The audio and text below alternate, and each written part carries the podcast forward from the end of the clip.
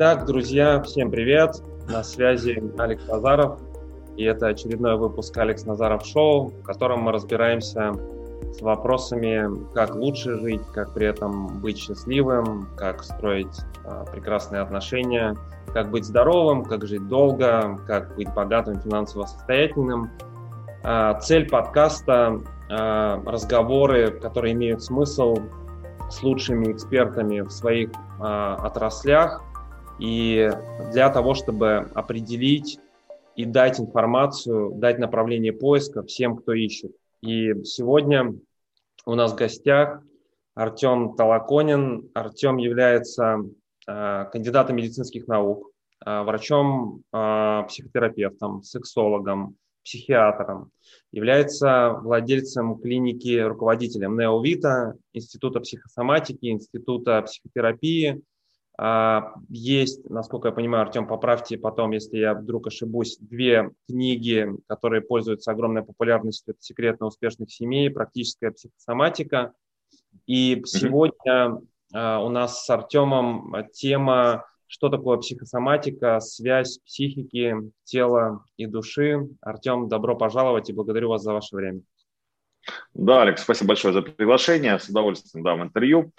А, из сказанного по моим регалиям практически все верно. Ну, еще можно добавить, что у меня целая онлайн-школа уже несколько лет работает. И э, я возглавляю Центр семейной психологии и психотерапии, помимо клиники, которой также я владею, являюсь их руководителем. А сейчас стартует Институт психосоматики в этом году. А, очень интересно, и а, я э, искренне рад, что у слушателей будет возможность услышать от специалиста такого уровня о вопросах, которые мы сегодня будем разбирать.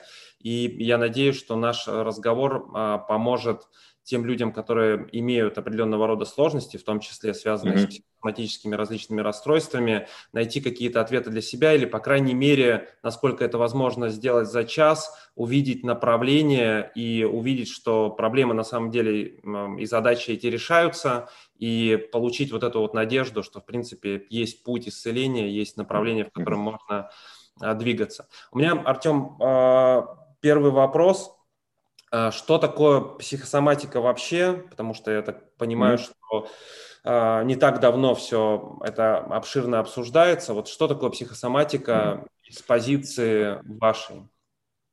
Mm-hmm.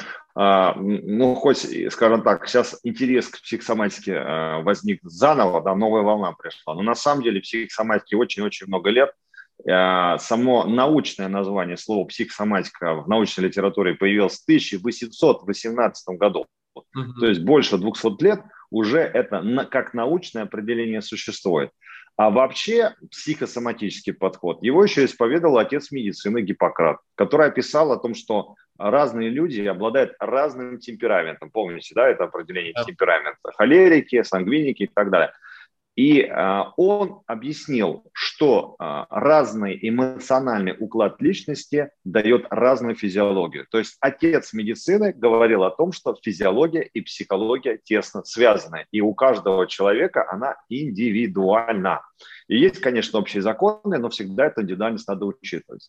Современная медицина а, последние лет сто пошла по пути ну, в последнее время называют это доказательной медициной, да, которая изучает только лишь физическое тело, находит э, какие-то отклонения в нем и пытается на эти отклонения воздействовать химическими препаратами, либо с помощью оперативного лечения э, достигать того или иного результата.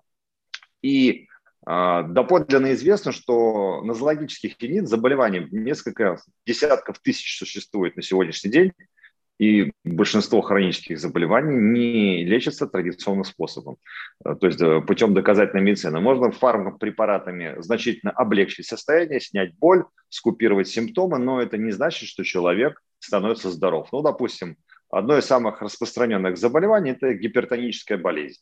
Угу. Врач-терапевт, который видит, что у пациента повышенное давление, и эти эпизоды происходят на, на, в течение определенного времени, либо у него уже стабильно держится давление 150 и выше, ставит пациенту а, диагноз гипертоническая болезнь и с помощью гипотензивных препаратов а, подбирая дозировку, показывает человеку, как надо ну, за собой типа следить, чтобы у тебя не было гипертонических кризисов и, не дай бог, не случился инсульт. Но при этом человек не становится здоров. При этом у него все равно скачки давления происходят.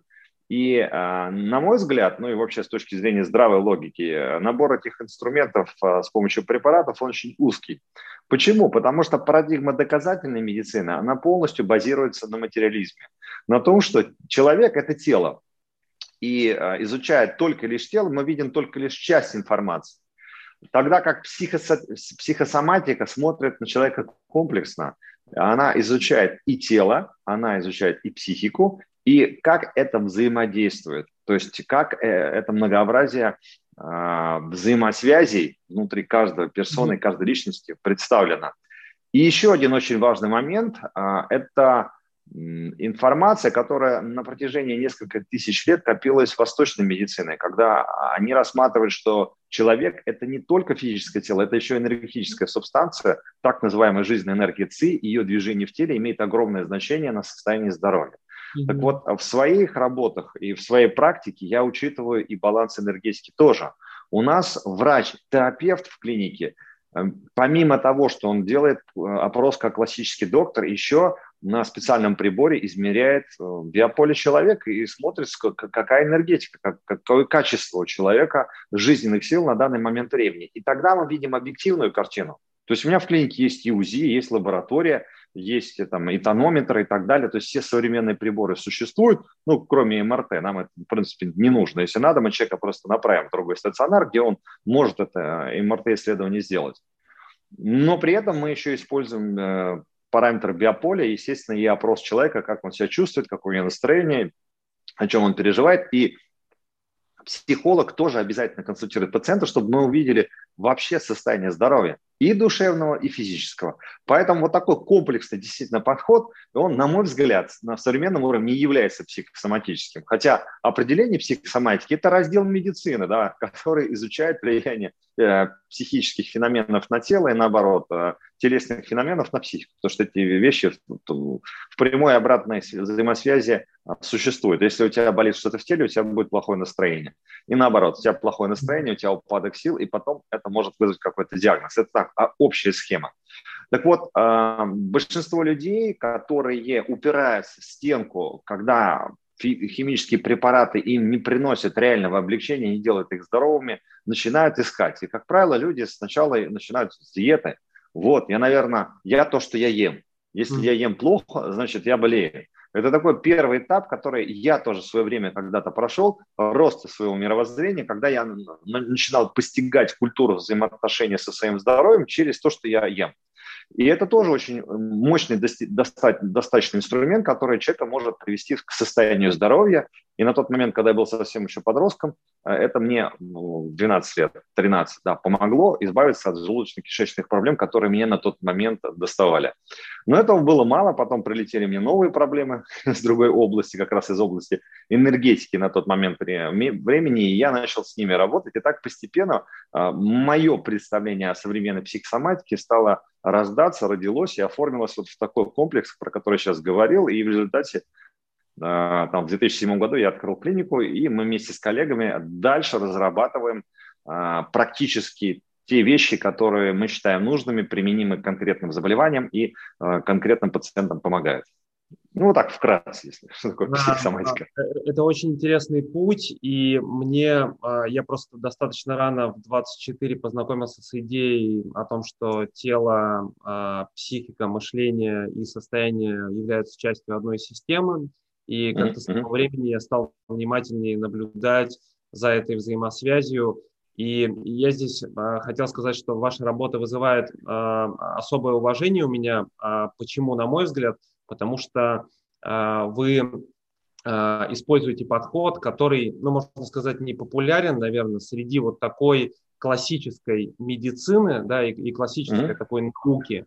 И вы э, в России идете условно другим путем, предлагая настоящее решение, которое является в том числе и возможностью исцелиться от заболеваний, которые ну, неизлечимы или считаются mm-hmm. неизлечимыми с точки зрения доказательной науки, как вы сказали. И вот ваша работа вызывает определенное уважение. У меня такой вопрос, сталкивались или сталкиваетесь ли вы с недопониманием а, ну, коллег, если можно так сказать, или вот с каким-то, условно, прессингом в отношении выбранного вами подхода, потому что, ну, в России все-таки работаете, и вот насколько это сейчас а, активно влияет? А, вы знаете, в России проще, чем в США в этом плане, потому что у нас не такие жесткие нормы в медицинской помощи, Здесь доктор, он а, вообще жестко э, как бы вплетен в систему, еще жестче, чем в России это тоже есть. Есть а, МКБ-10, международная классификация болезней, на основании которой разработаны скрипты, и доктор должен в рамках этих скриптов работать.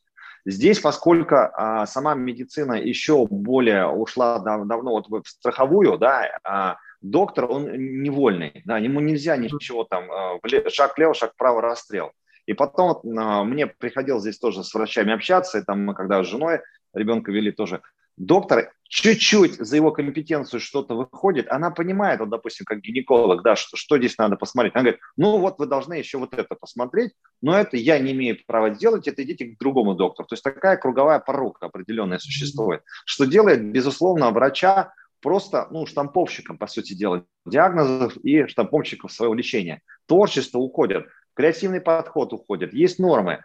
И э, доктор боится, особенно в США, отойти влево или вправо. Если, правда, доктор не традиционной медицины, здесь тоже есть хиллеры и так далее. Это да, врачи, которые гомеопатию исследуют, и это не очень запрещено. Но в такой системе это как бы жестко пресекается. В России чуть-чуть попроще, потому что мы, допустим, имеем медицинскую государственную лицензию, как частная клиника. Мы э, полностью соответствуем этой лицензии. У нас есть необходимый набор помещений, приборов и так далее. Все врачи имеют специализации, у всех есть сертификаты. Вопросов нет. Мы просто делаем свою систему, которая не противоречит государственной системе, она не противоречит доказательной медицине. Мы просто говорим, давайте обратим внимание на душевное здоровье, давайте обратим внимание на то, как человек живет, спит, ест, и давайте обратим внимание на его энергию. И о чем вообще думает, и в чем его призвание. Для того, чтобы оценить это. И тогда очень часто объем медицинской помощи, он просто сокращается, он не нужен в таком количестве, да, не нужно столько препаратов человеку принимать. И иногда просто за счет психотерапии нам удается сделать то, что с помощью фармакосредств сделать невозможно. Ну, допустим, мне не представляется сложным за один сеанс человека избавить от аллергии. Это вообще не сложно. Когда ты находишь ключевой конфликт, когда он был запущен, человек это осознает, я из подсознания достаю в сознание. Для человека это больше не тайна, и она перестает его владеть внутренним миром, и тело мгновенно э, восстанавливается, потому что воспалительная реакция вот такая, да, по сути дела аллергия, воспалительная реакция, очень быстро купируется, там нет никаких изменений, просто отек, больше жидкости да, в носу, и поэтому он заложен, и из него течет. И когда ты конфликт снимаешь, э, психика дает другую реакцию, и, соответственно, в этот момент происходит восстановление тела. Вот, вот такие вещи, да, нам комплексный подход позволяет человека не лечить долго-долго-долго-долго, а буквально за один раз ему поправить а, состояние здоровья. Другое дело, конечно, если ткани и органы уже сильно изменены, есть какие-то опухоли, а, есть какие-то там, допустим, бесплодия, спайки и так далее. Это все более длительный процесс, и иногда, естественно, требуется хирургия, потому что мы не все можем. Если есть спаечный процесс уже, то его надо будет, так сказать, оперативным путем разрешать. Но когда ты пациента правильно подготовил, то операция проходит легко, и нет никаких побочных реакций, и тело, когда на, не, на тело не воздействует первичная программа, которая запустила это заболевание, оно легко дает диагноз, и, собственно, хорошая реабилитация после таких операций у человека происходит. Вот, это вкратце, да, то, что э, на данный момент существует. Поэтому в России в этом плане чуть легче. Мы более свободны, мы креативны. И более того, видите, я сейчас могу институт открывать и говорить в этом э, открыто, что психосоматика существует, что можно с помощью нее некоторые вещи легко и просто решать. И почему бы нет? То есть теперь у нас, знаете, э, была статистика, я в 2000 году получал, когда профессию э, психиатра и психотерапевта в этом же году, в один год получил две специальности, мы были на лекции, на, наш профессор читал э, нам материал по статистике. Он говорил, что на момент 2000 года в России специалистов, психотерапевтов и психологов было всего лишь 10 тысяч. А народных целителей в Москве официально зарегистрированных было 300 тысяч. Понимаете, насколько вот большой дисбаланс. А ведь это срез общества, да, потому что люди не получают э, должного э, разрешения их проблем в классической медицине, ищут алгоритмы, ищут нетрадиционный путь. И до сих пор народная медицина и в России, и здесь тоже пользуются популярностью, люди ищут какие-то чудо-средства, что-то такое, э, съев что-то, да, я получу какой-то результат. Либо сейчас очень хорошо, что очень хороший бум есть остеопатии, когда а, без каких-то грубых воздействий люди с помощью а, рук начинают восстанавливать опорно-двигательный аппарат, и человек буквально от легких движений от легких прикосновений чувствует себя гораздо лучше. И это очень хорошо, как, как очень хороший метод да, помощи человеку с его опорно-двигательным аппаратом и с состоянием внутренних органов. А, я на самом деле в последнее время тоже за этим слежу и наблюдаю, и здесь то, что вы делаете, это большой ценный вклад, по крайней mm-hmm. мере, в том числе для русскоязычного населения. Как раз целью проекта, mm-hmm. который я делаю, является предоставление информации от а, людей, которые занимаются этим вопросом глубоко. И наблюдая за тем, что происходит даже здесь, в США а, и в России в том числе, сейчас как раз идет или продолжается вот это разговоры в тему изменения подхода, потому что я там слушаю определенное количество подкастов, не знаю, те же самые документальные фильмы на, на Netflix, которые уже открыты для массового для массового пользователя рассказывают о том, что классическая медицина или и в том числе большая фарма, которая есть, которая предлагает условно лечение только медикаментозное, и там большой вопрос, на самом деле, они нацелены на то, чтобы вылечить, или все-таки нацелены на то, чтобы продолжать лечение и ну, продавать э, препараты? Знаете, как это называется, да, извините, да, с юморком? Это обслуживание болезней, сервис. Mm-hmm. Сервис по обслуживанию. Поэтому современная автомобильная индустрия в эту сторону идет что автомобиль надо постоянно обслуживать, он сам типа не может ехать через 10 тысяч, у него не только масло менять, много чего другого, а, так и человек, типа того, что вы без доктора не можете существовать. Хотя моя личная парадигма, а, моя задача сделать так, чтобы как можно быстрее человек мог бы жить без тебя. И это правильно. Тогда ты не привязываешься к пациенту, ты не превращаешься, как Антон Павлович Чехов в свое время написал «Палата номер 6». Хорошее, хорошее произведение, когда доктор лечит одним и тем же, он сам становится пациентом. Он сам превращается в больного человека. Вот. А, то есть наша задача не обслуживать болезни, то есть парадигму надо изменить, а открывать здоровье в человеке. И когда мы открываем здоровье, как-то болезни проходят сами, потому что с точки зрения психосоматики болезнь – это не зло, это адаптация человека а, к тем эмоциональным потрясениям и тем а, ошибкам в образе жизни, у которого человека существует. То есть это не, какая, не какая-то там плохая штука, это адаптационный механизм. Все равно, что вот мы если, допустим, работаем лопатой долго, да, у нас мозоль на руке, если мы никогда это не делали, образовывается. Также и тело, оно берет на себя удар тех стрессов, которые человек испытывает. И если, наверное, вернемся в начале нашего, нашего диалога, чтобы было вообще понятно, да, человек сначала интересуется своим питанием, он немного начинает свой уровень сознания повышать. Потом он начинает постигать энергию, он вдруг понимает, что есть энергия взаимодействия, что эмоции как-то важны, что важно иметь хорошее настроение, у него начинает осознанность в этом плане просыпаться. То потом он начинает понимать, что именно свои эмоции он формирует сам.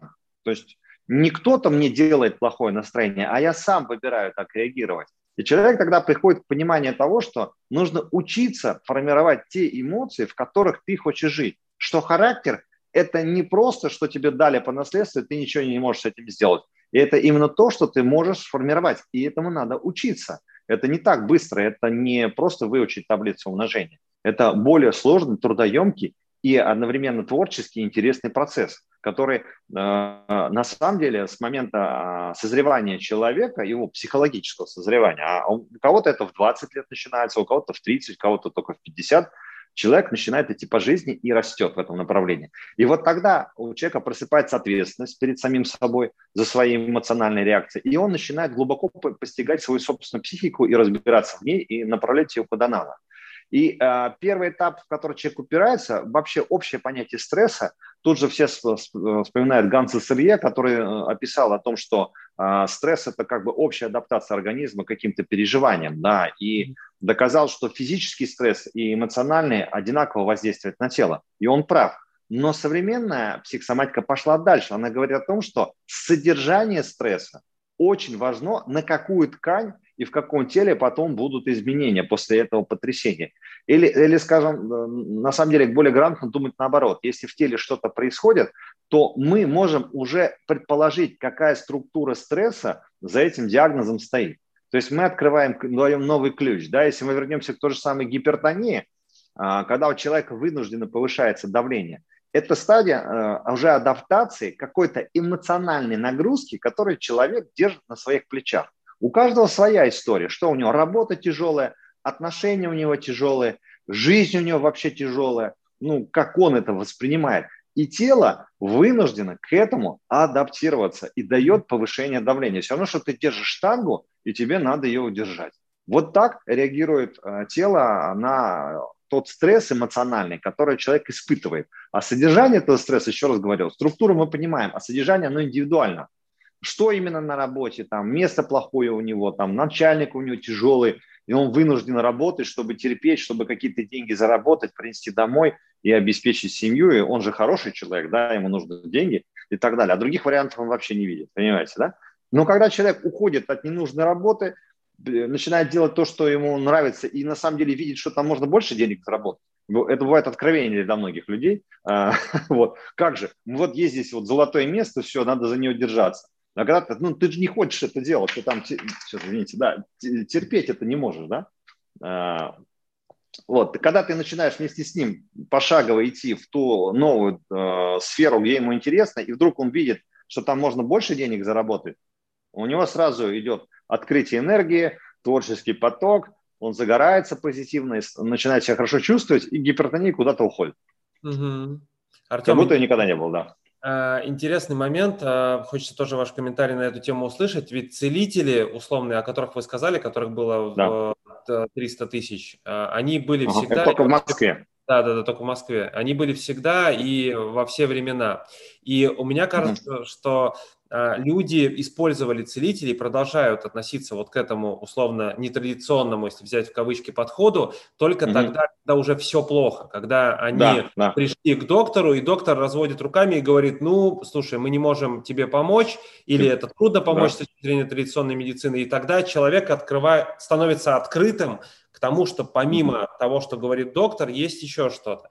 А можно ли а, и работаете ли вы в направлении того, чтобы, ну, условно, профилактики?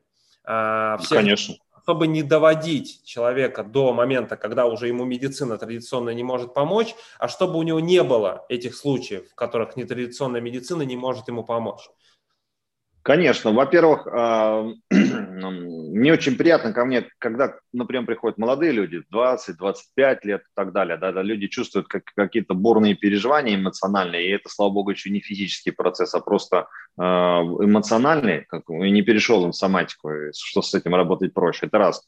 Во-вторых, я преподаю уже много лет в разных, сейчас вот в институте, Московском институте психоанализа этого преподавал, а сейчас свой институт открываю. И у нас несколько лет уже онлайн-школа. А, и тренинги я много лет уже свои провожу, поэтому это популяризация для тех людей, кто еще сильно не болеет, еще готов собой заниматься и кому это интересно. И вот если взять так срез а, тех людей, которые приходят, а, клуб у меня еще, кстати, при клинике тоже открыт, но там больше людей, у которых есть более серьезные проблемы, но которые не могут, допустим, приехать в Москву или не могут позволить себе лечение. И всего лишь мы там за там, 3-4 тысячи рублей за 3 месяца они получают лекции от экспертов, пользуется этими знаниями, применяет их себе и значительно улучшает а, за счет своих же волевых усилий свою жизнь. Поэтому пропаганда наше все. В том числе это интервью тоже элемент пропаганды, где мы рассказываем а, о том, что а, есть осознанный подход к себе, который не отрицает доказательную медицину, который не отрицает восточную медицину, не отрицает целительство, даже экстрасенсорику я не отрицаю. Вопрос, что из этого всего многообразия нужно конкретно этому пациенту, что он готов воспринять, что он готов допустить и в это поверить, а, для того, чтобы, был, для того, чтобы он был здоров. Чтобы передать руль управления его здоровьем в его собственные руки. Если он совсем зашел в тупик, сначала ему надо помочь, а потом научить его. И это значительный пазл работы с человеком, обучение навыкам здорового образа мысли и здорового образа ну, здорового за жизни, чтобы человек не делал тех вещей, которые ее разваливают его здоровье, а делал те, которые поддерживают его здоровье. Угу. А у меня вопрос такой интересный, вот для вас, как для человека, в том числе и человека науки, а, из вашего представления, а, что такое третья составляющая? Есть тело, есть психика, есть душа – вот как для человека науки, но уже человека, который использует различные подходы и открыт ко всему. Вот из вашего представления, что такое душа, mm-hmm. если можно это описать, и как она влияет на наше тело? Как, как ну, могу сказать, что да, душа или э, для меня это тоже психика, да, на самом деле, это не материальная часть человека. Вот, наверное, наверное, объемное и точное определение. Все, что за рамками материи, все относится к этому. А, и я никогда ну, не буду, знаете, в научные диспуты, что такое психика, где ее потрогать и так далее. Потому что это невозможно слепцу объяснить, что такое солнце, пока он не прозреет. Если человек не готов осознавать свои чувства, то он не поймет, что такое душа. Ну, не поймет. А среди ученых людей, которые занимаются сугубо материализмом, достаточное количество скептиков, которые дай мне потрогать, я поверю. А здесь наоборот работает. Ты поверишь, и ты увидишь. ну вот, и пока человек это правило нарушает, у него это не работает. Поскольку я практик, поэтому я а, не углубляюсь далеко вот эти околонаучные дебри на, на, насчет этого и споры. Мне это не интересно. Мне важно, как это работает. Если это работает, я это применяю. Если работает гипноз, я это применяю. Если работает а, внушение, я это применяю. Понимаете, да, это давно доказано, что это все работает, и причем в науке доказано. Но э, это никак с доказательной медициной тяжело сочетается. Но это интересно, при том, что доказательная медицина, она все равно использует э, в своем понятии так, такой эффект, как эффект плацебо, и mm-hmm. они при, при, при исследовании каких разного рода препаратов все равно исследуют этот вопрос влияния вот этой идеи о том, что мне это помогает. Да, но при этом ага. в дальнейшем это отрицают сам подход взаимосвязи мышления и тела. Угу. Но я могу сказать, что это неверное слово плацебо. Плацебо – это пустышка, а информация не может быть пустой. То есть, когда человеку говорят, это лекарство, ему дают внушение. Да, вот человек в белом халате показал, что это лекарство. Человек и все зависит от того, насколько он готов это воспринимать.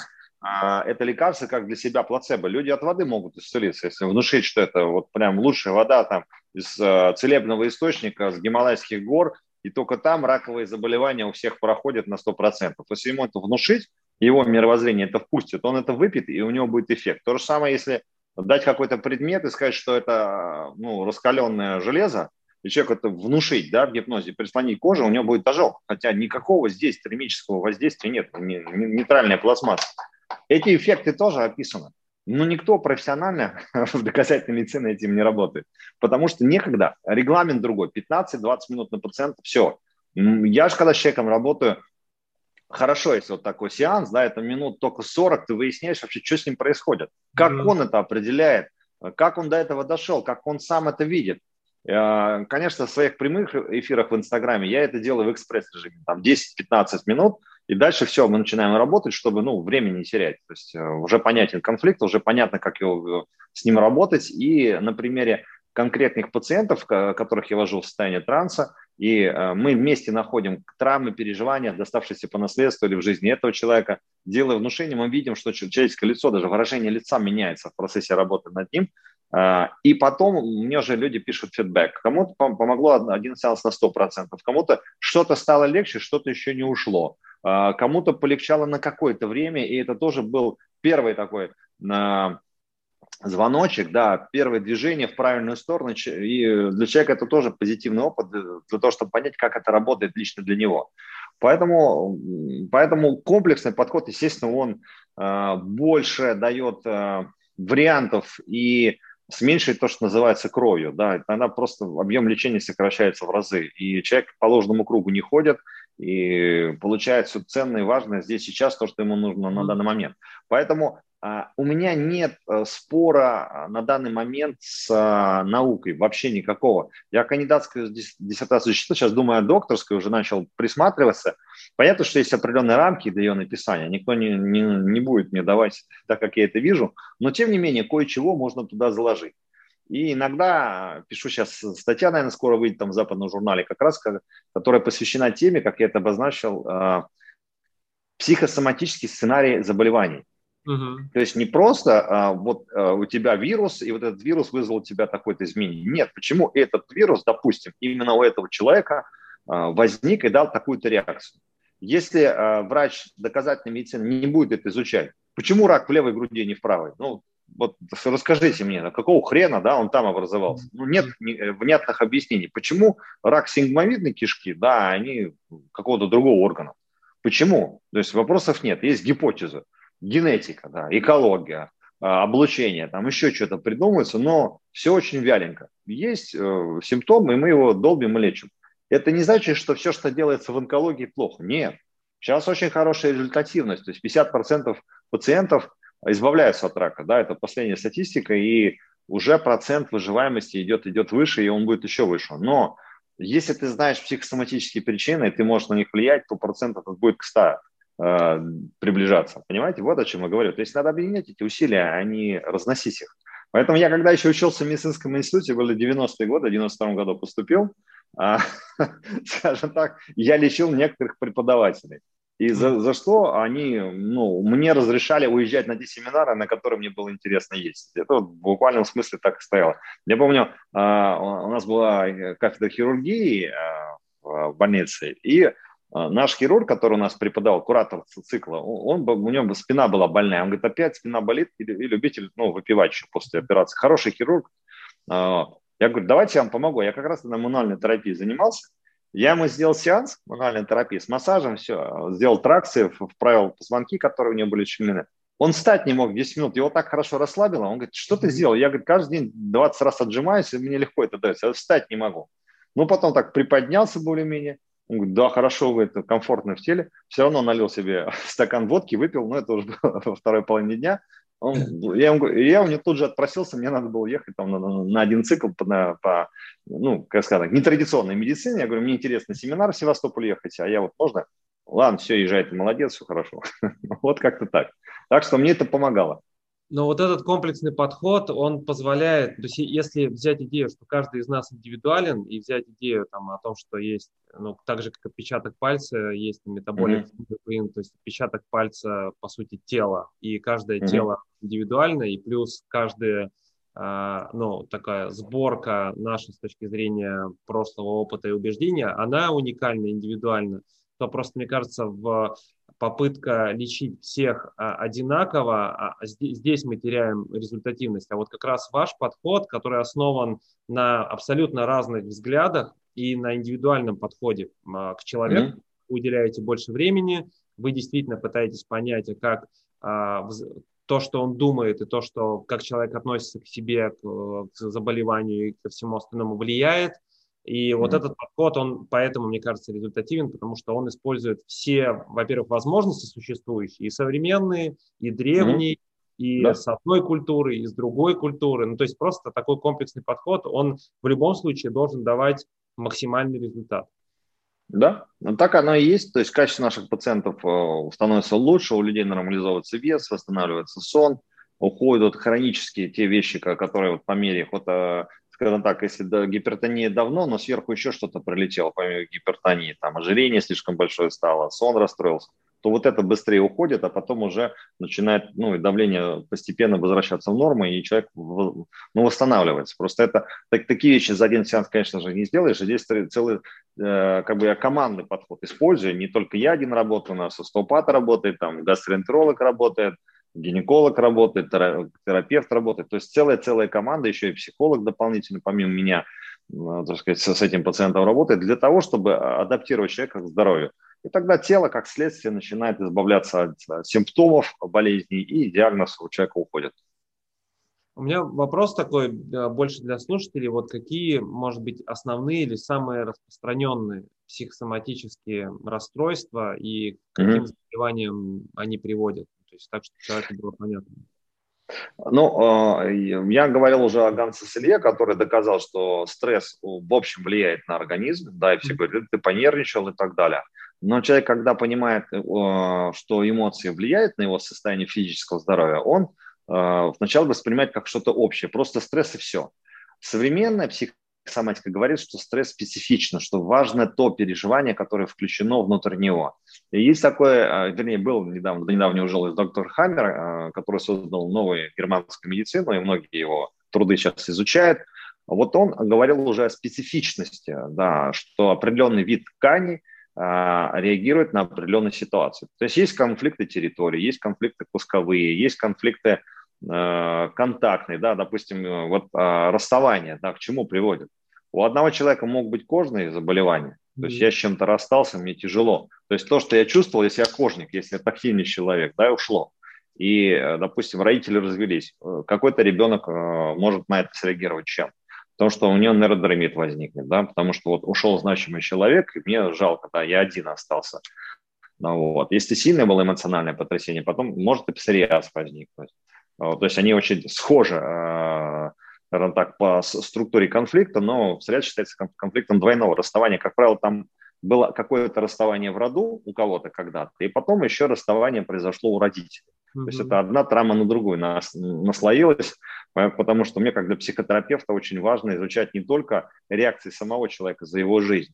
Я часто обращаюсь к памяти рода, а, потому mm-hmm. что наши стратегии, наша личность, наше глубинное подсознание, оно идентифицируется теми предковыми эмоциями, которые в нас предки наши заложили.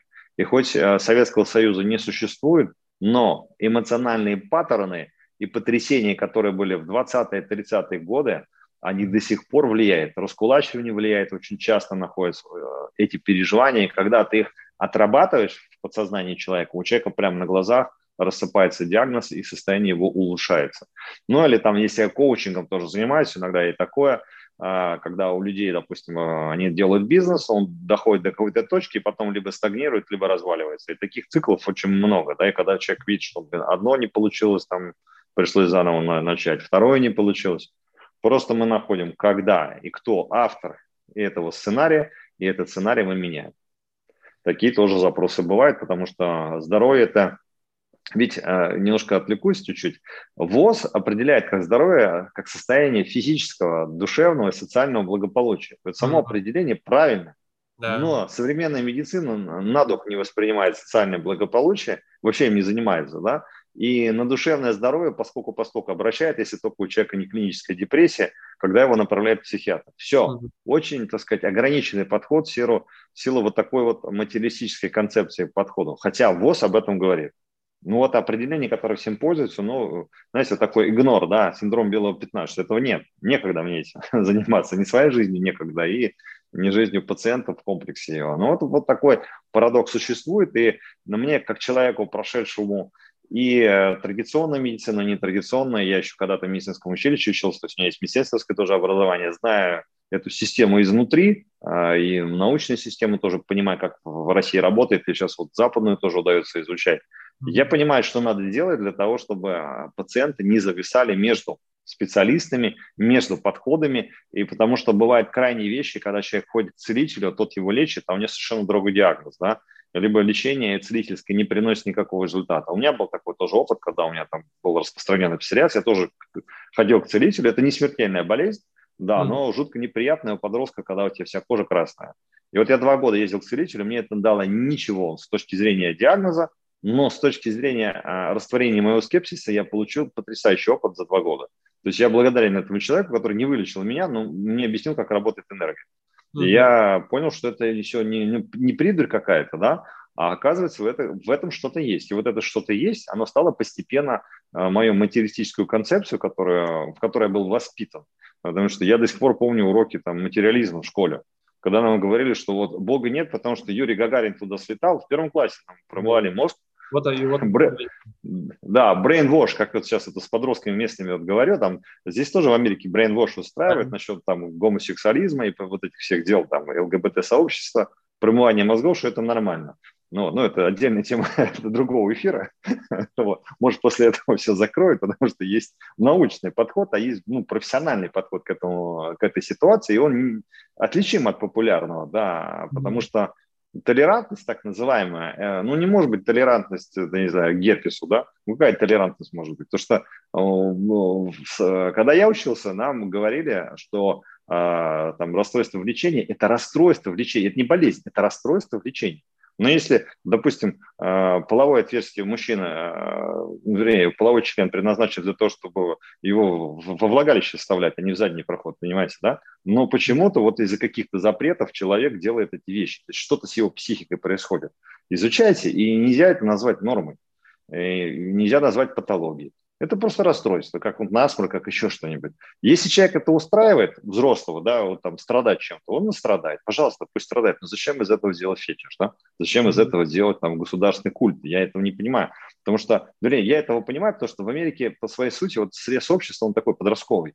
Вот вся государственная подростковая. Мы лучшие в мире, мы всем докажем, и вот, вот это все, ну, такое доминирующее. Это средняя популяция. Понятно, что люди разные здесь, так же, как в России. Есть, есть совсем дети, есть эти, которые очень мудрые и так далее. Но вот, вот такие интересные наблюдения, да, здесь можно аналогии провести. Ну, интересный вопрос про то, что э, заболевание это по сути является, э, правильно я понимаю, что заболевание это просто расстройство ага. нормальной работы организма, да. психики и так далее. И вы упомянули стресс угу. а, как такой основной. Ну, последний год был, в общем-то, непростой для всех. Угу. И, и, и зачастую остается непростым ввиду там событий, которые происходят. А, стресс, да. простой, непростой. Прикольный год. Да, да, да. да как был, посмотреть. Да, да, да, был прикольный год. Я просто к тому, что количество стресса у людей и повод, по которым стрессовать, было больше. Mm-hmm. Вот если вот так сформулировать, но он был действительно интересным и большой возможностью для роста. И mm-hmm. если стресс влияет на возникновение психосоматических заболеваний, то а, какие вы используете практики или направления или инструменты для того, чтобы mm-hmm. человек а, мог проживать этот стресс максимально эффективно, и это не влияло на его здоровье? А, самый понятный доступный механизм работы над собой – это медитативные практики, вещи, которые доступны другому, когда ты можешь просто 15 минут времени уделить самому себе, даже не применяя специальную технику, просто понаблюдать за тем, какие мысли в твою голову приходят. Не пытаясь отождествиться с ними, не пытаясь их анализировать, просто наблюдать. И вот такая практика наблюдения, она уже хорошо человека расслабляет. А, ну, это для, ну, для самых-самых первых азов, да, которые можно все применять. А так, многим своим пациентам я рекомендую начинать с медитации прощения, потому что человек, который задумывается о том, как его эмоции влияют на его жизнь, вначале начинает понимать, что вот там-то я обиделся, вот здесь я попсиховал, и это было лишнее. И mm-hmm. вот это лишнее, как правило, состоит из обид. Я обиделся на того, тот плохо поступил, мама не такая и так далее и тому подобное. Да? У каждого свои обиды на других людей. Это первое, то, что человек понимает, что мне это не надо. Ну, то есть это первый уровень познания себя. Когда он отработал это, да, вот эту свою обиду, он начинает задумываться о том, что он на себя обижается, что он как-то себя искаженно воспринимает. Что-то я плохо о себе думаю, у меня заниженная самооценка. Это второй этап, да. И третий этап, когда человек божественную структуру свою осознает, когда он понимает, что в нем заложен творческий потенциал, и если он э, именно гасит в себе вот это саморазвитие, гасит в себе божественное, то тогда он и не живет той жизнью, которой мог бы жить. И поэтому вот такая трехступенчатая система развития да, у человека, становление его осознанности, ну, в массе своей присутствует. И вот если вначале это, это просто обида на кого-то, потом на себя, а потом на божественное. И в медитации прощения эти все уровни есть. А, я ее уже записал на английском языке, она есть в свободном доступе, можно ее найти даже на в мобильном приложении центра скачать, там если в Web Store забить фамилию Толоконин, да, то мобильное приложение центра будет, и эта медитация, еще некоторые идут в дарах, и на YouTube, когда я выложил более трех лет назад, уже больше миллиона скачиваний этой медитации на данный момент существует, поэтому очень-очень популярно, и люди самостоятельно решают свои проблемы. Никаких знаний для этого не надо, просто наушники и 20 минут времени, чтобы вас никто не отвлекал, где вы степ-бай-степ э, каждый день занимаетесь собой. Рекомендую где-то 2-3 месяца поработать ежедневно, и вы увидите большую разницу в своем состоянии. А, вы упомянули еще а, такие вопросы рода и а, с тем, что часть наших сложностей, она идет еще, как это импринтирована в нас э, еще и передана нам по наследству. Уж я не знаю, там, mm-hmm. как это в теле работает, там, на генном уровне или как это происходит. А, ваша жена, я знаю, написала книгу про силу рода тоже. Mm-hmm. И вы можете а, вот еще в двух словах рассказать, как, а, какое влияние есть у вот этих родовых травм, так называемых, и как вы работаете с ними, может быть, какой первый шаг вообще к этому подступиться и осознать? Многие люди, а, пытаясь дистанцироваться от своих родителей, а, я не хотела бы, как моя мама, да, вот часто mm я слышу на приемах, я не хотел, как свой дебил отец, вот так вот, да, но потом вдруг я понял, что себя точно так же веду, ну, где-то лет так, через 10 взрослой жизни человек это начинает понимать, то есть 30-40 лет он начинает это осознавать, от чего он бежал, к тому он и пришел. И вот а, это как раз является побуждающим фактором изучать свои паттерны поведения и их корреляцию с родительскими. И когда человек углубляется в самоанализ, он вдруг начинает понимать, что он смотрит на мир глазами мамы, либо папы, либо бабушки, либо дедушки, либо семейных внушений, которые для него являются э, его выбором, даже если он от этого мучается. И вот иногда это даже в бытовых вопросах выясняется, кто моет посуду, э, как мы относимся к деньгам, а, как мы проводим свободное время или как мужчина и женщина друг к другу относятся внутри семьи. Кто-то восхищается, обожает, цветы дарит, а, комплименты с утра до вечера, а кто-то, ну, как само собой. Ну, мы же вместе. Ну, а, а ты мне давно десов не дарил. Ну да ладно, будет день рождения, подарю. Ну все, я же тебе зарплату-то принес. Я сейчас вот обрисовал такой типичный сценарий, да? Потому что мужчина не понимает, что чувствительная сторона, она важна для женщин, потому что они мир воспринимают через эмоции. А мужчина, он был запрограммирован на то, чтобы просто зарабатывать деньги, принести их, и все. Меня остальное типа не волнует, это моя основная функция, я выполнил, я молодец. И все. Вот никаких больше вариантов нет. И ему, ты ему начинаешь помогать расширить кругозор его проявления в этом мире и показывать то, что папа его вел точно так же, дедушка вел то же самое. Да, у них была война, у них э, было вот, такое, вот столько денег, столько возможностей, и только надо было пахать, чтобы выжить. У нас сейчас другая история. Зачем ты выживаешь в мире, когда тебе надо жить и э, да, да, даровать радость, что продлевает твою жизнь и жизнь близких людей делается на другом уровне. Вот такие вот вещи приходится объяснять людям. А если брать уже более профессиональные инструменты анализа, есть очень хорошее э, описание так называемого синдрома годовщины, когда в определенном и том же возрасте у потомков и у предков происходят какие-то потрясающие события. То есть, если, допустим, кто-то в роду у вас там лет в 30 разбился, погиб или еще что-то, посмотрите, не было ли в 30 лет, если вы совпадаете по порядковому номеру с этим предком, а, либо вы эмоционально с ним очень связаны, чего-то такого. Иногда вчера только девушку консультировал, а, у нее после 30 лет мне после 23 лет а, начались э, какие-то проблемы. То есть сначала там волосы предели, стресс вообще стал, и вот она вроде бы живет, вроде бы все хорошо, но как-то вот нет кайфа от жизни. Ну, такое еще ощущение, что как бы человек не живет. И что мы выяснили, что ее дядя погиб, она думала, что в 25 лет, я ее попросил, позвони маме.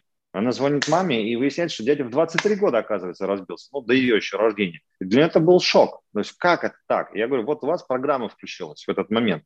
Да, у вас просто был стресс внешний, на работе там тоже не сложилось. Но на самом деле была программа, которая вас в этот стресс ввела, в эту ситуацию. И эта программа была не написана не вами, да, там мама, бабушка винила маму, что-то не досмотрела, потом почему брат погиб, ну, в общем, такая вот целая история. И это было до ее рождения. Но она была первая у, у родителей своих, и этот дядя был первый. И вот этот порядковый номер, он сработал. И когда я это показал, ну, просто вот инсайт у человека, да, то есть ну, выход вот, э, вот этих вопросов возникает. Поэтому это очень хороший инструмент для анализа, посмотреть, кто ты по порядковому номеру у своих родителей, первый либо второй. Причем, если родители там имели другие браки, то надо разные цифры смотреть, естественно, да, потому что то может быть у папы быть третий, а у мамы быть первый. И вот, соответственно, по, по роду мамы смотришь, кто был первый. Мама была первой или еще кто-то, и смотреть, в какие годы какие были потрясения. И если в, в тебя в жизни происходит то, что ты не понимаешь, откуда растет, посмотри себя на предмет а, синдрома годовщины, и когда ты это осознаешь, он уже ослабевает а, в своем влиянии на тебя, и тебе становится легче. Загадок меньше. То, что загадки, семейные тайны, они сосут энергию, и э, человек не понимает ну, фильтров, взглядов на жизнь, а жизнь включает саморегуляцию, она исцеляет род. Она а, исцеляет а, род. Э, то, о чем вы говорите, и вот э, тот путь, который э, я там проделал, ту работу, которую я проделал и продолжаю проделывать, приводит меня к тому, что к самому главному осознанию, что на меня влияет много вещей, есть много автоматических паттернов, способов поведения, стратегий поведения, а большая часть из которых даже не мои, а просто были да, мне унаследованные. Да, в отношении которых я не осознаю. И э, самое главное осознание в этом всем, что со мной это все в порядке. Ну, то есть да? я в порядке. И, и, и в жизни все в порядке. Да, да, и в жизни все в порядке, и вообще все в порядке. Потому что когда я не делаю эту работу, и э, наступает такая крайность, когда я начинаю себя обвинять в том, что а вот у меня здесь не получается, а вот здесь я снова повторил ошибку, а здесь я снова хотел что-то сделать, у меня не получилось, а здесь я отреагировал автоматически, нанес ущерб там, близкому человеку, и когда mm-hmm. я точно ассоциирован с этими автоматическими паттернами и начинаю себя еще присваивать, как бы, ну, условно, полную ответственность за то, что не разделяя э, э, эти реакции и, и того человека, который, ну, ту часть, которая осознает, в этот момент э, включается вот это осуждение себя, и очень хорошо, что когда есть эта позиция со стороны посмотреть и понять, что это вообще большая часть мне этого просто передана, и вы очень хорошо сказали, да. я часто себя ловлю на том, что я не хочу копировать э, то, как э, мой папа взаимодействовал с мамой или то, как он строил свою жизнь. Но даже при том, что я очень не хочу, я часто вижу, что я это просто автоматически. Это дело. Да, да, вот, да. И, и для того, чтобы действительно вырасти из этих паттернов, и чтобы у тебя появилось что-то новое, и ты пошел дальше, чем родители, а, надо осознать эту связь, надо осознать, что делали мои предки, почему они так жили, что на них влияло. И тогда ты распаковываешь их эмоции, их восприятие реальности, ту систему фильтров, которые наложили на тебя, те очки, в которые ты носишь. И когда ты осознаешь, у тебя глаза открываются. Когда у тебя открываются глаза, у тебя появляется свобода творчества. Ты можешь у себя формировать те вещи, которые не были присущи твоим предкам. Ведь вот, допустим, я с чем столкнулся, когда жизнь меня вынудила да, быть более популярным человеком, там, говорить о себе, книги писать, выступать в прямых эфирах, я на эти фильтры не высовываюсь. Вот это советское такое внушение, куда ты, ничего не говори, молчи.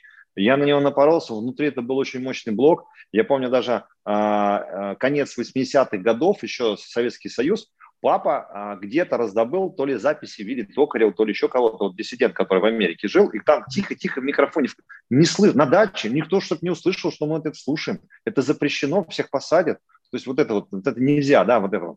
Ни в коем случае, а то НКВД придет и, так сказать, сделает свое дело.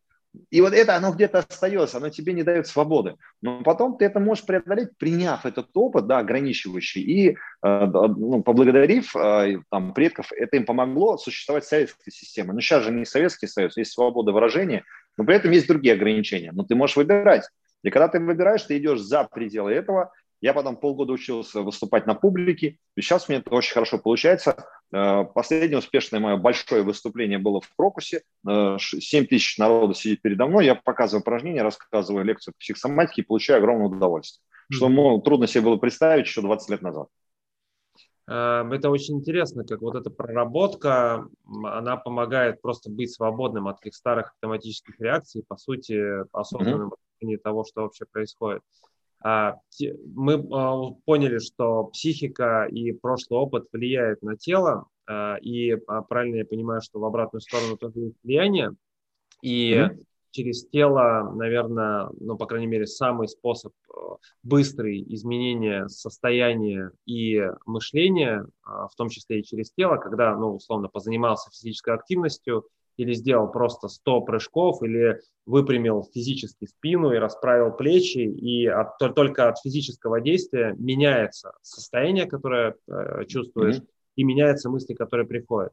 И это такой первый кусочек. А, и второй кусочек, я сейчас начал подготовку к Ironman, и я только в начале пути, но я вот замечаю а, активно, что когда я делаю бег, и я бегаю специально без музыки, просто для меня это такой немножко медитативный процесс. Mm-hmm и в течение бега э, всплывают из памяти, как будто из тела э, достаются какие-то старые воспоминания, старые там обиды на кого-то, какие-то страхи глубинные, которые там у меня всегда были. То есть я прям бегу я и просто сканируя тело, э, вижу, что где-то вот они, они так, это тело как хранилище, да-да-да, тело как хранилище всех этих вещей, которые через физическую активность, они просто проявляются, их можно перепрожить снова.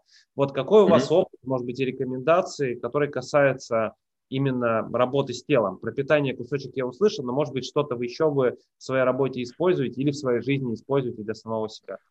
А, любое а, внимание к телу через физическую активность, где есть медитативный аспект, будь то йога, цигун, а, бег, даже физическая, э, ну, динамическая йога, да, можно назвать, или там какие-то фитнесы, упражнения. Когда ты это делаешь осознанно, ты включен в настоящее, ты включен в процесс тела, ты начинаешь слышать то, что тебе тело пытается сказать. Потому что когда ты делаешь движение от, отличное от того стереотипа, который есть в теле, оно начинает выдавать порциями э, эту информацию, как бы ты провоцируешь его на то, чтобы информация выходила из глубин подсознания в твое сознание.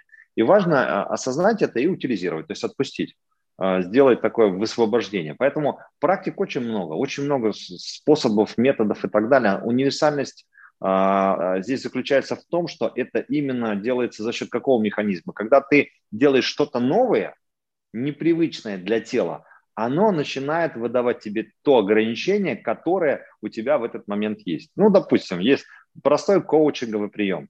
А, если человеку нужно больше денег, он сейчас зарабатывает там, 10 тысяч долларов в Америке, там такая хорошая средняя цифра для Лос-Анджелеса, это ну, средняя, да, в Майами может быть чуть поменьше. А ты хочешь зарабатывать 50. Ну, ты представь, что ты зарабатываешь, то есть ты одень на себя эту одежду человека, у которого это есть. Что в этот момент начинает с тобой происходить? Что начинает происходить. Вот, и вот эти ощущения а, или мысли, которые, ой, этого не может быть, или как что-то где-то заболело, это как раз будет, ощущение прям может боли возникнуть у человека. Это как раз вроде бы хорошо, я помогу себе купить то, поехать то, ну хорошо, ты купил, сделал, да, вот я дальше, дальше, все это происходит, что дальше?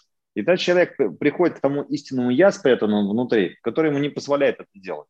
И многие потом понимают, что им просто страшно. Страшно иметь больше деньги. Или э, в них живут штампы, которые им говорят, не лезь туда, это запрещено. То есть запреты внутренние. И вот такие провокативные вещи позволяют с помощью даже а, внимания к собственному телу осознать, а в чем блок, откуда он растет и с каким посланием он, э, и почему он человеку конкретно появился, и что с этим можно будет сделать. Какие-то может быть, за вашу практику самые такие яркие, если можно сказать, чудесные или волшебные способы исцеления? Может быть, mm-hmm. какие-то примеры можете привести? Или... Ну, я могу привести свой собственный пример. То, то, что меня торкнуло дальше этим заниматься активно. Я, как я уже рассказывал, болел псориазом где-то лет 15. Это следующий этап моего становления был. Потому что болезнь – это не зло, как я говорю, это просто звоночек. Да? То есть тебе дается опыт какой-то. Ты, когда этот опыт начинаешь понимать, то с собой происходит правильная трансформация. Так вот, я, будучи подростком, у меня до 80% тела было покрыто, все кроме лица. Руки, я вот с людьми вот так зарос, потому что мне было стыдно показывать, что у меня какие-то красные пятна. Это же неприятно, а вдруг люди думают, какая-то инфекция. И очень много таких подростковых штампов в этот момент я испытывал. Так вот, а, учась в медицинском вузе на тот момент времени, мне было 19 лет, это был второй курс, я стал задумываться, это были 90-е годы, а не свалить ли мне вообще из медицины, потому что э, в советское время, как, вернее, вот это вот первое остановление расистности, когда были ельцинские годы, была полная разруха в медицине. Угу. Не было зарплат. У меня коллеги работали, которые учились вместе со мной, по 3-4 месяца в больницах не платили зарплаты. Представляете, да, у тебя есть семья, и тебе не, ты работаешь, и тебе не платят. Ну, вообще классно, да?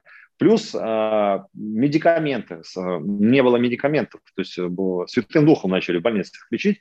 И такая вот депрессуха как бы накатила. Это 94 год был. Понимаете? Вот, вот, вот, вот так вот, вот было ощущение того, что в стране разруха формируется. Да? То есть экономика вроде уже капиталистическая, но ничего не работает, то есть ничего нету. И вот э, под таким прессом, и все начали стихийно заниматься бизнесом, перепродавать друг другу, сейчас тут заводы, нефть и так далее, прямо вот с утра до вечера там обменивались такой информацией, интернета не было, да? Были вот такие искусственные биржи в своих сообществах. Ну вот, и тоже думаешь, да, блин, лучше пойти где-то работать, где можно деньги заработать и так далее. Я вот месяц два с этим ходил, колебался, при этом у меня уже была частная практика, я уже много чего прошел, и другим я помогал, но себе в этот момент до конца помочь не мог. И э, меня вдруг охватил инсайт. То есть я вот а, глубоко в своей личности почувствовал и осознал, что мое призвание помогать людям. Это мое, что мне, я на том месте, где я должен быть. И у меня такой прилив, вот сейчас делюсь этим состоянием, прилив радости в этот момент, вот, вот ниоткуда, да, и состояние полного инсайта, и состояние прямого знания, что болезни нет моей, что все, у меня, я здоров. И у меня через месяц полностью очистилась кожа. А до этого псориаз был вообще резистентный. Это гормонотерапия, я даже потом гормонные, гормональные мази сам применял. Эффекта особого не было. То есть все равно пятна оставались, вот такие бляхи, моя левая нога, это сплошное пятно было, сплошное. Я с утра просыпался, килограмм чешуек стряхивал со своей простыни, и вся она в кровопотеках, потому что ночью чесался, и вот, э, ну, как бы кровь, когда бляшку взираешь псириатическую, там э, кровоточат капиллярчики, и всегда вот э, просто не была в крови. Ну, потому что за ночь это, это дело разделал. Неприятно просто было. И потом все это прошло. И для меня это было полное чудо, которое меня вдохновило заниматься этим дальше. Ну, это тоже один из этапов был. Потом, конечно, были еще перетурбации различные. И все это дает копилку в опыт в свой личный. А из кейсов с клиентами где-то бесплодие за один сеанс прошло. Люди забеременели даже, вот я здесь, в, ну, скажем так, по интернету работал, люди здесь в Майами живут, все там забеременели. А в том году а, мне попросили поконсультировать девочку с ревматоидным полиартритом. Мы поработали один сеанс, ребенка сняли, все, через две недели прошло воспаление полностью, медикаментов, э, ребенок, принят здоров, то есть все восстановилось полностью.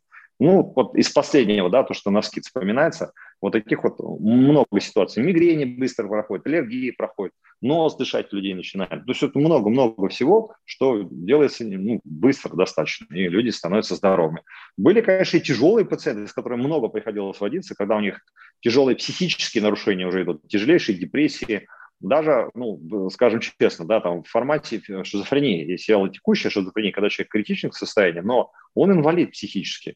И вот мне удавалось людей реабилитировать так, что они э, начали из дома выходить, стали там по миру кататься и так далее. А раньше это было страшно, даже с 10 метров отойти, все плохо становилось, все кажется, что человек в обморок или с ума сойдет и так далее. То есть вот такие были вот тяжелые пациенты, но там приходилось много-много работать. Плюс достаточное количество у меня сохраненных браков, когда удалось людям э, с помощью семейной терапии поправить взаимоотношения, вернуть любовь в их, в их семью и успешно преодолеть те кризисы, с которыми люди столкнулись, а, ну, благодаря там, ну, каким-то своим внутренним процессам, каким-то комплексам. Ну, ну, там, и внешне это выглядит как измена или выглядит там прошла любовь, то есть кризис личной жизни, он сопровождается, допустим, кризис среднего возраста, если происходит у мужчины или у женщины, мне кажется, что там любовь прошла. Я не люблю ни, ни этого человека, ни свою работу, ни свою жизнь. То есть такая тотальная штука, которая прежде всего может на семейной жизни сказаться. И человеку кажется в этот момент, что он разлюбил, это была ошибка, он ретроспективно начинает оценивать все по-другому, что вот там вот было все ошибочно. Ему хочется развестись. И когда нам попадает, я вижу, что о, человек в кризисе. Я говорю, мы принимаем мораторий, работаем с вами, с вашими эмоциями, и тогда посмотрим, что будет через три месяца. Через три месяца вдруг какая-то любовь просыпается, и вместе с этим э, приходит все то, что было закрыто. Позитивное. А, я благодарю за эти примеры. Я надеюсь, что они э, воодушевлят тех, кто слушает, э, двигаться в направлении решения. И самое главное, вот то, с чего мы начали, чтобы люди mm-hmm. Понимали, что решение, оно в принципе есть для всего, и способы решения эти есть, и куча примеров, и масса э, доказательств, о которых почему-то по странным причинам не принято говорить так открыто и там их демонстрировать, но тем не менее они есть, всегда были и остаются, поэтому если у вас есть какая-то задачи, которые нужно решить, а, направление вы можете а, знать и понимать. А, если вот такой человек, который нас слушает, какой может быть для него первый шаг? Ну, то есть, если человек, допустим, у него есть какое-то заболевание там, психосоматическое, из которых вы перечислили, и у него есть трудности, ну, не знаю, психологические, он находится в депрессии, что делать? Вначале, вначале человек собирает о себе информацию. Он чувствует, что есть какая-то проблема, но он, допустим, не готов идти к специалисту. Он а, таким образом вначале будет искать этой помощи, собирать информацию, читать, смотреть и так далее. Я многим рекомендую посмотреть записи моих прямых эфиров с, с Инстаграма, которых накопилось уже там очень много. И их всех на YouTube выложил. Вот сейчас они разбиты по нозологии, где я на примерах разбираю, откуда ноги растут у конкретного заболевания, у конкретного человека. И люди – посмотрев за сеансом других людей, очень многие находят ответы на свои вопросы, и у них проходят заболевания. То есть эти прямые эфиры я назвал «Исцелим этот мир вместе», потому что я работаю, казалось бы, с одним, но этот эфир смотрят тысячи других. И представляете, да, я в год персонально могу поработать, э, я уже где-то прикидывал, ну, 365 дней в году, если 3 пациента в день брать, ну, не каждый день работать, 300 дней да, рабочих, но это 900 человек примерно, примерно. А тут я могу за час работы, э, скажем так, десятки тысяч людей поработать с ними, да, и дать им результат. Это несравнимое удовольствие. Вот просто, вот по ощущениям даже я кайфую, когда это делаю. Для меня это абсолютная благотворительность, но а, для мира это прям, ну, классно, да, это моя десятина, которую мир отдаю не за деньги. И, пожалуйста, слушайте, смотрите, наслаждайтесь, получайте информацию. Можете книгу мою купить, там, практически психосоматика, и посчитать. Там, там более подробно о моем опыте написано и о ключах почему, вот, допустим, у вас там желудок болит, вы что-то не можете переварить, что вы не можете переварить, какой у вас кусковой конфликт, какую ситуацию, когда это застряло. Ну и когда у человека начинаешь спрашивать, он чувствует, что он для обиды сидит. И когда мы прорабатываем обиду, боль проходит. И это видно прямо сразу. И поэтому этот инструмент, вот, собственное сознание, у человека 24 часа в доступе. И э, показывая друг, с помощью других примеров, человек, отождествляясь с этим, начинает осознавать, как он сам может себе помочь. Поэтому все инструменты открыты, все, все открыто. Те, кто готов, те воспримут. Да, естественно, а, все контакты Артема я укажу в описании к видео или, если вы слушаете это в аудио на любой подкаст-площадке, все ссылки на YouTube-канал, на Instagram, на записи, на книги обязательно mm-hmm. будут в описании, поэтому вы можете перейти по ним, обратиться к Артему, посмотреть, э, более глубоко изучить работу, которую он делает. Артем, у меня последний mm-hmm. вопрос. А, Артем, который вот так сейчас выбрал жить свою жизнь, и он это делает для чего, зачем, какой вклад вы хотите оставить после себя? Ну, во-первых, то, что я делаю, мне приносит огромное удовольствие. Цель, ту, которую я выбрал, это делать мир лучше. То есть получать именно удовольствие от того, что я меняю жизни других людей. Как свой собственный, так и моей семьи, так и э, других людей, которые не являются членами моей семьи, но на самом деле мы все в мире в этом взаимосвязаны. Поэтому мы все одна большая семья. И э, события, которые происходят в Китае, все равно отображаются на то, что происходит в Америке. То, что происходит в России, отображается на то, что происходит в Европе. Все очень и очень взаимосвязано. Политики не всегда это видят, но это тоже союз общества, да, когда одна нация воюет с другой, а эти лучше, это хуже. И вот такие вот всякие вот дебри в башках формирую, э, у человека происходит, и проекция суммы этих сознаний формирует ту политику, в которой мы живем. Я лично для себя уже давно определил, что э, границ не существует, есть просто правила пересечения. Если ты их соблюдаешь, ну как вот для того, чтобы оказаться в Америке из России, надо сесть в самолет, купить, ну, купить билет, сесть в самолет, перелететь, ну и визу поставить. Mm-hmm. Все, ну, это просто правило, ну по-другому не работает. Можно, конечно, вплавь незаконно перевести, переплыть где-то на лодке, но можно и утонуть по дороге. Пусть каждый выбирает то, что он хочет. И когда ты чувствуешь, что у тебя нет никаких границ, то ты можешь влиять, минуя это все, на сознание других людей. И я, когда языком, языком еще совершенственно не владею, но я уже с иностранцами, с некоторыми работаю, и язык эмоций, он универсален. Поэтому делитесь позитивными эмоциями, наслаждайтесь этим, и все, вы будете здоровы. И, скажем так, а, я свое предназначение не то чтобы осознанно, потому что медицина ко мне пришла в глубоком детстве еще. Mm-hmm. Я постепенно свое, а, свои возможности, дарованные мне, да, или заложенные во мне, еще открываю. Еще нет вот того, скажем так, если вот это все, это там пик моей карьеры. Нет такого ощущения. Такое ощущение, что все время что-то новое, новое, новое, новое показывается, и ты это новое постигаешь, открываешь и получаешь новое удовольствие. И каждый год он какие-то вещи новые открывает. Вот полгода назад я понял, что мне хочется институт открыть. Прямо дозрел то, что называется. И вот полгода все мы это запускаем и с коллегами, ну и там, то, что э, сам себе ты это не сделаешь, что требуется огромная работа коллектива. Поэтому вот так я это определяю. Эм, Артем, спасибо вам большое за ваше время. Это правда было большим а, удовольствием. И я лично нашел массу подтверждений своего пути. И это mm-hmm. подтверждение, оно дает такое продолжающуюся надежду, что я иду правильным путем и свой а, посильный развивающийся вклад могу внести, mm-hmm. в том числе разговаривая с вами, для слушателей, которым может быть это полезно. Еще раз спасибо вам за ваше время. А для тех, кто нас... Все, да, для тех, кто нас слушает, а, пожалуйста, ставьте лайк, пишите комментарии, вопрос, который я могу передать Артему. Подписывайтесь на канал, следите за новыми выпусками. В общем, все как и всегда. Артем, спасибо вам еще раз большое. Все, Алекс, благодарю вас. Хорошего дня всем. До новых встреч. Да, всем пока.